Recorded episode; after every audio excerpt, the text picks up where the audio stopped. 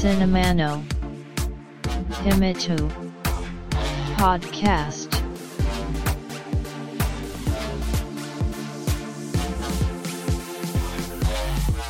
This broadcast is made by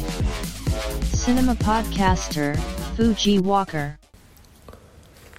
お待たせしましたお待たせしすぎたかもしれませんシネマポッドキャスターの藤岡ですポッドキャスト シネマの秘密の第109回です。このポッドキャストは話す内容を事前に原稿へまとめてから収録を行っているんですが開始当初は原稿用紙にして10枚から15枚程度でしたが最近は20枚くらいですかね。そのやり方でないと誰かとの会話を収録するわけではないためマイクを前にすると頭が真っ白になって何も言葉が出なくなるからですがこのポッドキャストは2週間に一度各週木曜日に配信と決めているので大体配信を行った週に次の回のための映画を見てそれからの1週目は情報収集に当てています。ここで映画の背景なぜこういった映画が制作されるに至ったかなどを調べるわけですが大体取り上げる映画がキルギスやカザフスタンなど普段耳にしない国の映画が多いため自然とそうなりました。そして配信を行う2週目の月曜日に原稿をまとめ火曜日に収録水曜日に編集といった流れとなっています。これをこの4年間ずっと続けてるわけですがこの原稿用紙にまとめる作業がなかなか骨が折れます。その日仕事が忙しかったりすると次の日にずれ込むわけでそうなると収録を行いながら原稿をまとめるといった荒技を繰り出さざるを得なくなるわけで例えばこのポッドキャストを週1のペースで始めなくてよかったと感じる次第です。学習だからこそ続けてられるのだなと。そんなこんなで今回も収録を行いながら原稿をまとめてる次第です。こういった自分なりの努力を重ねて配信を行っているのでお聞きの皆様におかれましては多少のリアクション Apple Podcast のレビューやコメントなどをいただいてもいいのではと考えざるを得ません。以上皆様への要望でした。さあシネマの秘密。第109回始めます。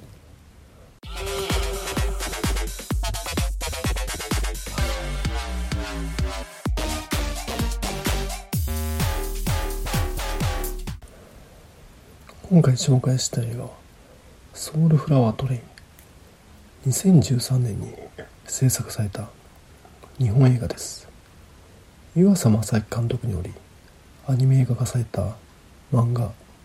マインドゲーム」で知られる。漫画家ロビン・西の同名漫画を関西インディーズで活躍する。映画監督の西尾博が初の商業映画実写映画化したものこの西尾博監督と出身が同じというか同時期に同じ場所で映画の勉強をしておりましてもちろん面識はないんですが夢破れた者の立場としてすごいなよくやったなと。どこか愛想入り混じる視点で西尾博監督のことを意識しておりましたちなみにまたいずれ名前を出すこともあるでしょうがそういった映画人はもう一人います。そちらの方はもっと身近な存在でしたがしかしまあどちらも20年も前の話です。そんなこんなで本作「ソウルフラワートレイン」見たい映画ではあったんですが公開当時劇場や間に合わずかといってレンタルセルリリースされるわけではなかったので自分の中では長らく幻の映画となっておりました。状況が変わったのが昨年監督自身がクラウドファンディングで資金を調達しブルーレイがリリースされます。そして今年5月に Amazon プライムビデオや楽天テレビなどの各種動画配信サイトでデジタル配信が始まりました。ようやく手軽に見ることができるようになったわけですね。ありがたい話です。大阪版「不思議の国のアリス」とも評される本作「ソウルフラワートレイン」このタイミングでこの映画について話したいと思ったのはデジタル配信が始まったからというのもありますが来月大阪では大阪都構想の是非を決める2度目の住民投票が実施されます。今回の大阪都構想は大阪市を廃止して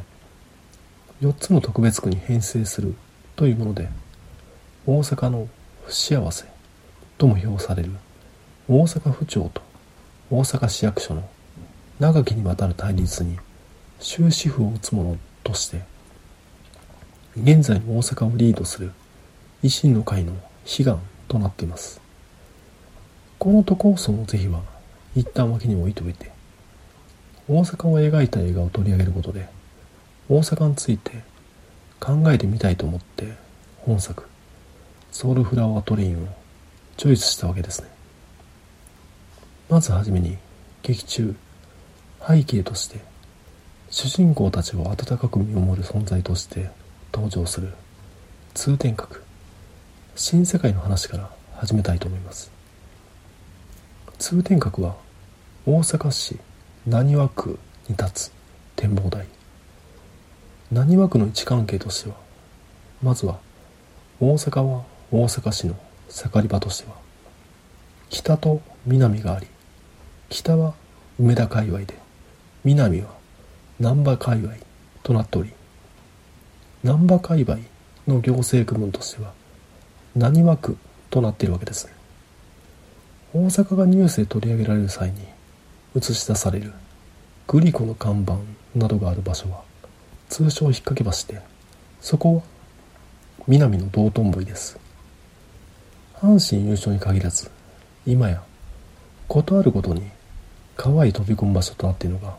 道頓堀で南の中心地と言えます。道頓堀から南へ下り大阪のオタク文化の聖地といえる日本橋電電タウンを通過し阪神高速の高架をくぐり通天閣が見えてきたらそこからが新世界です。ちなみにそのまま新世界を突っ切ると天王寺動物園にぶち当たり見上げると日本一の高さを誇るアベノハルカスが位置しています。ちなみについでに言うとアベノハルカスまで来て西へ進むと現代の遊郭飛び出しんちさらに西へと進むと釜ヶ崎いわゆる愛林地区となります。通天閣の話に戻すと高さとしては約100メートル。いわゆる VS ゴジラと同じくらいの高さでシン・ゴジラよりちょい低いくらいですかね。ちなみに通天閣の高さを約100メートルと言っているのは大阪の隣神戸のシンボルポートタワーの高さが108メートルでしたそれに対する対抗意識ですかね。通天閣はアンテナを付け替えたりして事あるごとに高さを微妙に水増したりしてポートタワーの高さを超えようとしているのでめんどくさくなってきており約100メートルと覚えてます。大阪の辛抱と言われますが約100メートルという高さは東京スカイツリーや東京タワーはもちろん名古屋のテレビ塔札幌のテレビ塔ましてや京都タワーと比較するとびっくりするくらい低いわけです。通天閣の足元に広がっているのがいわゆる新世界と呼ばれる繁華街。20世紀初頭大大阪と呼ばれた時代にフランスはパリを模して整備された繁華街であり今現在の形とは違う。パリの凱旋門とエッフェル塔を足して似で割らないデザインの初代通天閣を中心に放射状に広がる道路が整備され開発されました。初代通天閣のそばにはルナパークと呼ばれる遊園地が建設され新世界には芝居映画飲食店が集まり家族で楽しむ大阪を代表する一大レジャー地域となったわけですがそれは戦前までの話。ルナパークは昭和恐慌の煽りを受けすでになく初代通天閣は戦時中の火災により消失。戦後は高度経済成長を背景に新世界に隣接する釜ヶ崎いわゆるアイリン地区に労働者が集中した結果新世界は彼ら日雇い労働者を癒す地域となっていきます。若者家族連れは難波阿部野や天王寺などに流れかつての一大レジャー地域であったはずの新世界は衰退を始めます。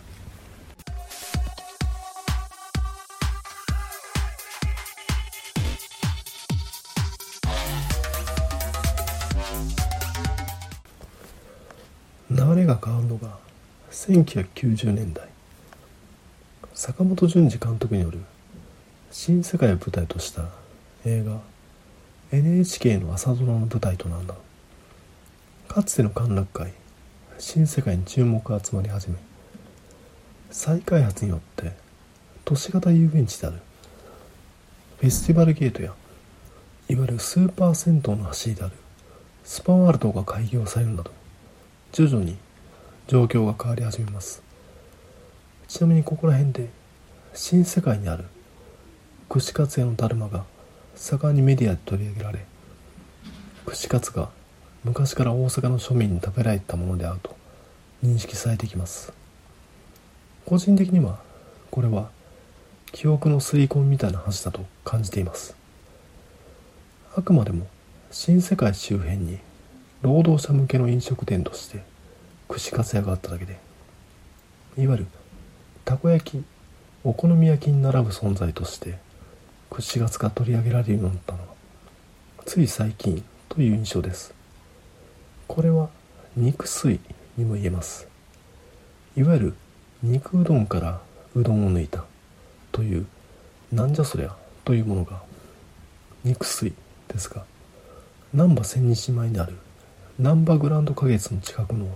うどん屋で忙しいお笑い芸人向けに提供していたものが肉水で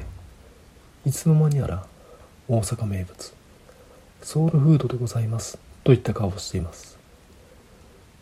そして新世界は2010年代となるとインバウンド訪日外国人が訪れる観光地へと変貌します。また新世界に隣接する天王寺動物園のある天王寺公園もアベノハルカスの開業に合わせて芝生のある都会のオアシス天芝へとリニューアルされますがかつては酔っ払い路上生活者のブルーテントが立ち並ぶ光景でした。本作「ソウルフラワートレイン」の制作された2013年というのは絶妙でアベノハルカスが2014年に全面開業ですしインバウンドを取り込むため2017年に関西国際空港が LCC 格安航空専用の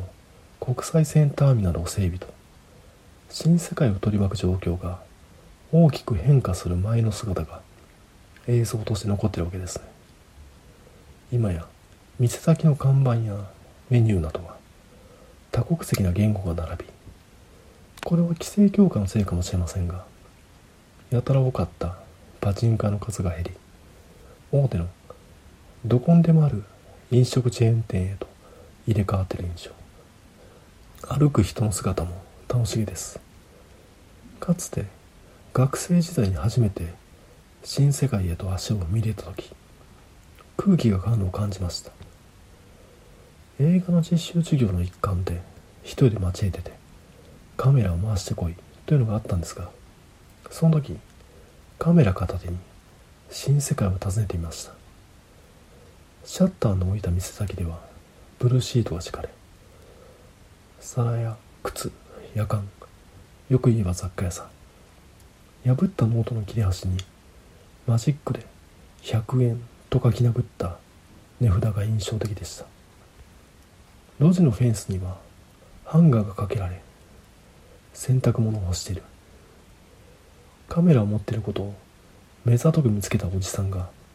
なんやなんやと寄ってきて自分を撮れと催促するもんだからカメラを向けると。ズボンのポッケから草笛を出し吹き出す。葉っぱを丸めて吹いて復縁するってやつですね。新世界はカオスだなと感じたものです。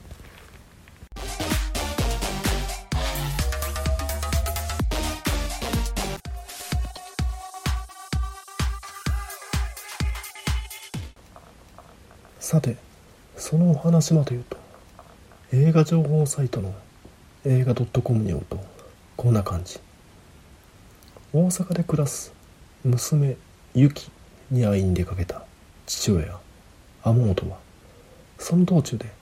お調子者のチンピラ矢島ユキと同じ年頃の茜と知り合う。大阪に到着したものの道に迷ってしまった天本は偶然再会した茜に半ば強引に連れられて大阪観光することになるが予告編やあらすじの印象で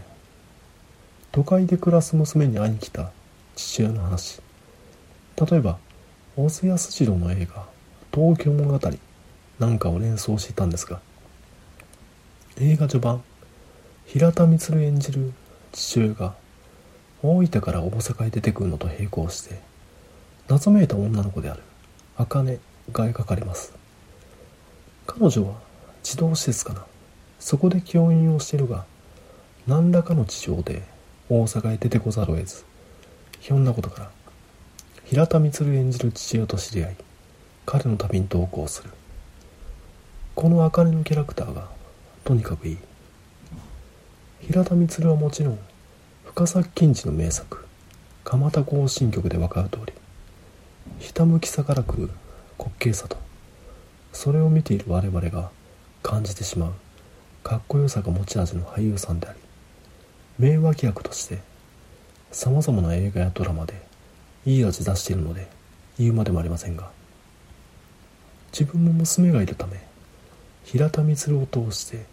将来の姿を疑似体験したかのような感覚となりました。さて茜のキャラクターがいいという話でした彼女は児童施設で喧嘩した子供を慰めるためさっとマジックを披露するくらいで彼女がいわゆる手癖の悪い過去があるんだなと感じたり通天閣へ登り本作のポスターにも使われているスーパーボール越しに大阪の風景を覗くショットで彼女は世の中をモノクロに見てるんだなというのが伝わります。何かを通さないとカラフルに見えないわけです。こういったところにやたら度胸がよく遠征的とでも言うドライな価値観を持っているためいわゆる風天の寅さんの女性版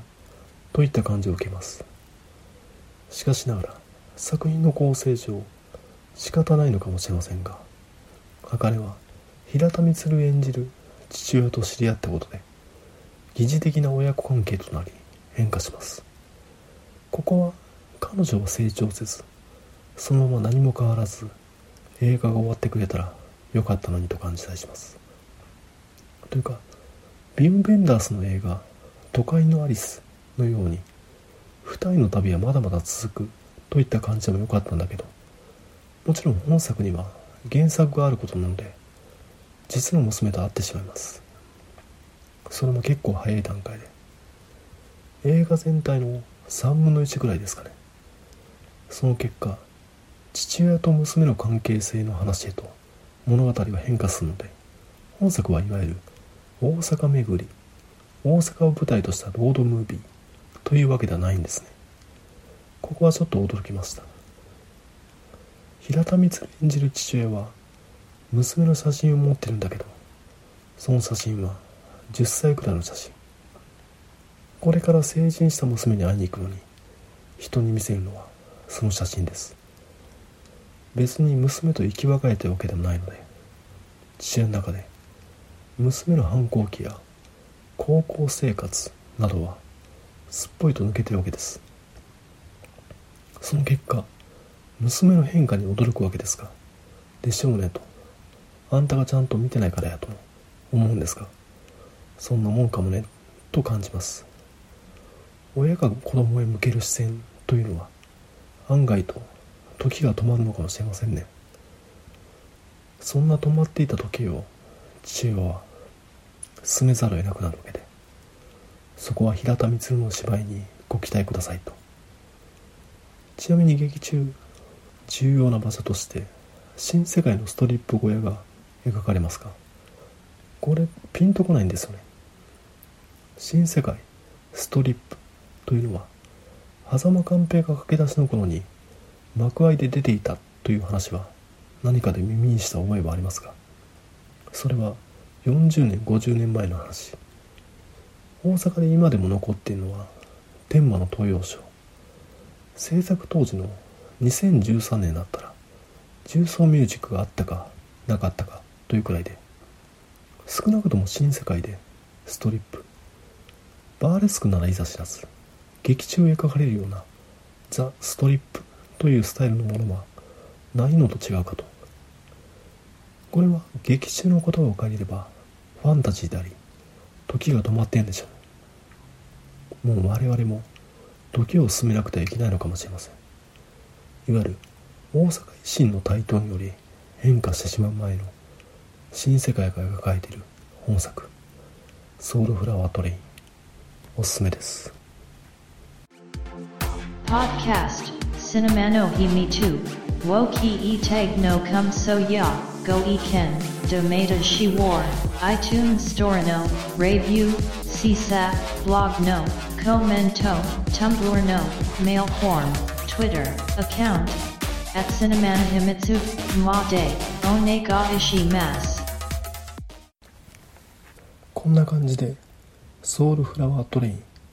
紹介させていただいたんですがどうでしょう？この映画はいわゆる大阪維新の会によって変貌する前の大阪が切り取られた作品といった印象を持っているんですがその大阪維新の会が存亡をかけて臨む大阪都構想の是非を決める2度目の住民投票。大阪市が廃止され4つの特別区へと再編されるというのがその用紙ですがこれに対してのスタンスというか捉え方についてあえて話しておきたいんですね。こういった賛否分かれる政治的な話題に対してスタンスを明らかにするというのはリスクしかないわけですがあえてちょっと聞いていただきたいかなと。大丈夫です。大したことは言いません。まず自分の立ち位置を明らかにすると大阪府民ではあるものの大阪市民ではありません。よって今回の住民投票への参加資格投票権は持っておりません。しかし職場は大阪市内にあり毎日市内へと出かけているため無関係とは思えないというのがまず一つ。そのため何かしら自分の意見を言ってもいいだろうと考えています。今回の大阪都構想ですがこういった行政機構の制度を変えるというのはクラス住民に何のメリットがあるのか見えづらいですね。住所がそれまで大阪市と入っていたのが大阪市が抜けて大阪府北区といった感じに変わるというのが一番分かりやすい変化ですが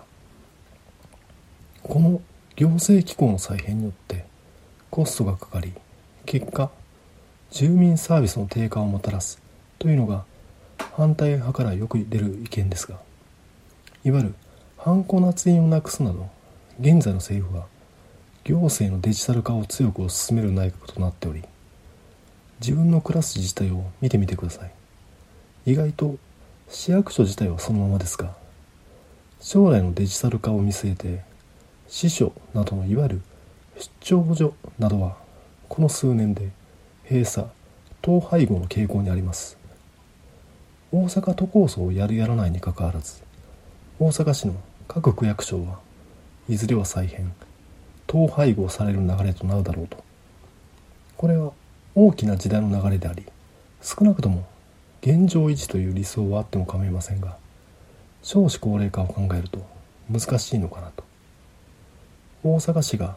移民都市舵を切るなら現状維持は可能でしょうがそういったことは反対派は主張してませんね。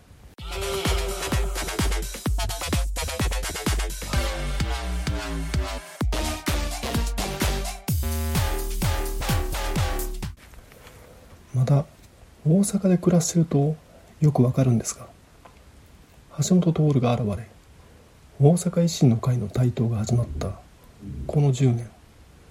ここまで大阪の人間が政治的になるのは珍しいんですね。少なくとも大阪の商売人マインドとしてはお上の面を盗んで自分の商売をうまくやるということに注力し政治への参加意識はだいぶと低いものでした。そのため西川きよしや横山ロックなどのお笑い芸人が政治家として当選しお笑い100万票なんて揶揄された。という歴史があります。こういったお上は勝手にしてやという意識にあぐらをかいて大阪の行政機構はだいぶと無茶をやったわけです。大阪市が南港大阪の港ですね。開発のために WTC タワーを建ったら対抗した大阪府が関空周辺に臨空ゲートタワーを建て高さ対決を始める。極めつけが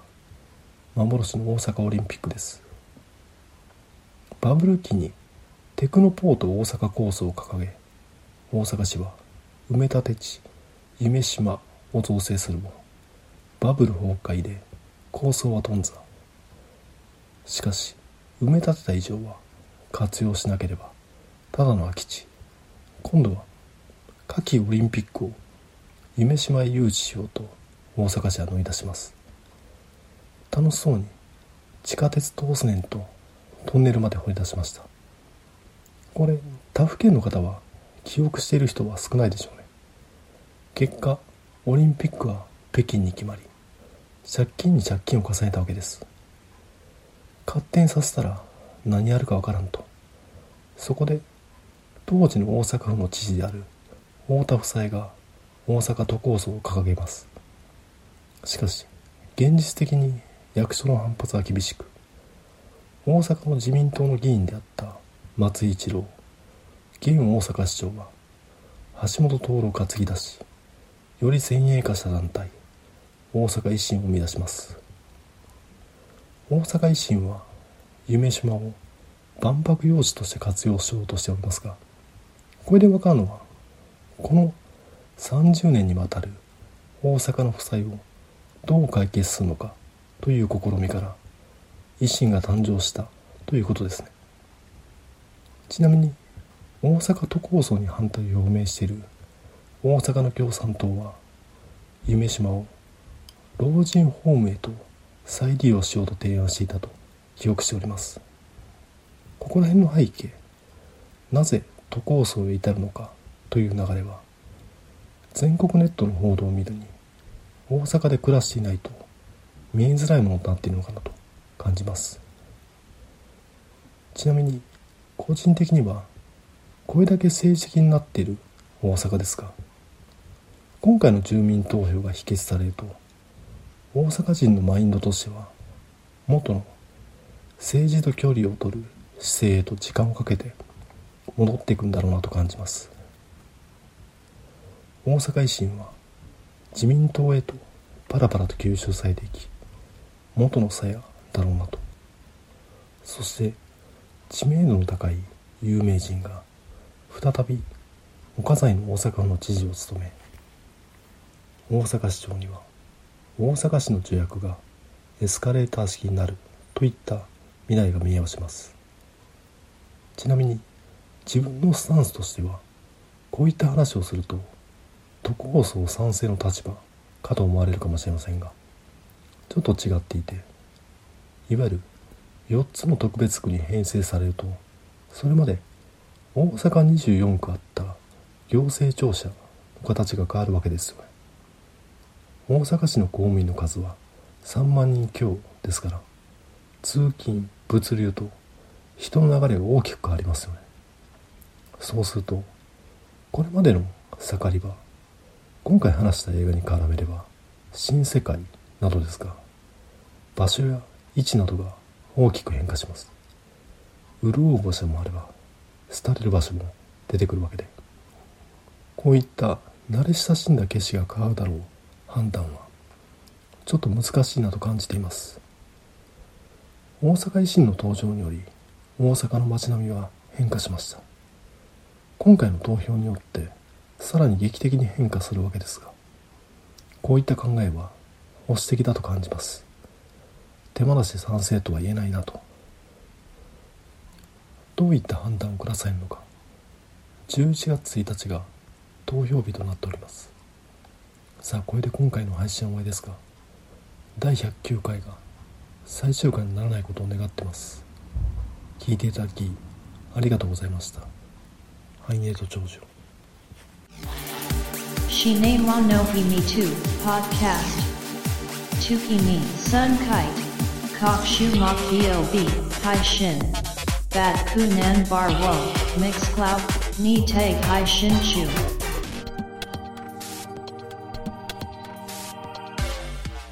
In to enjoy the next broadcast distribution.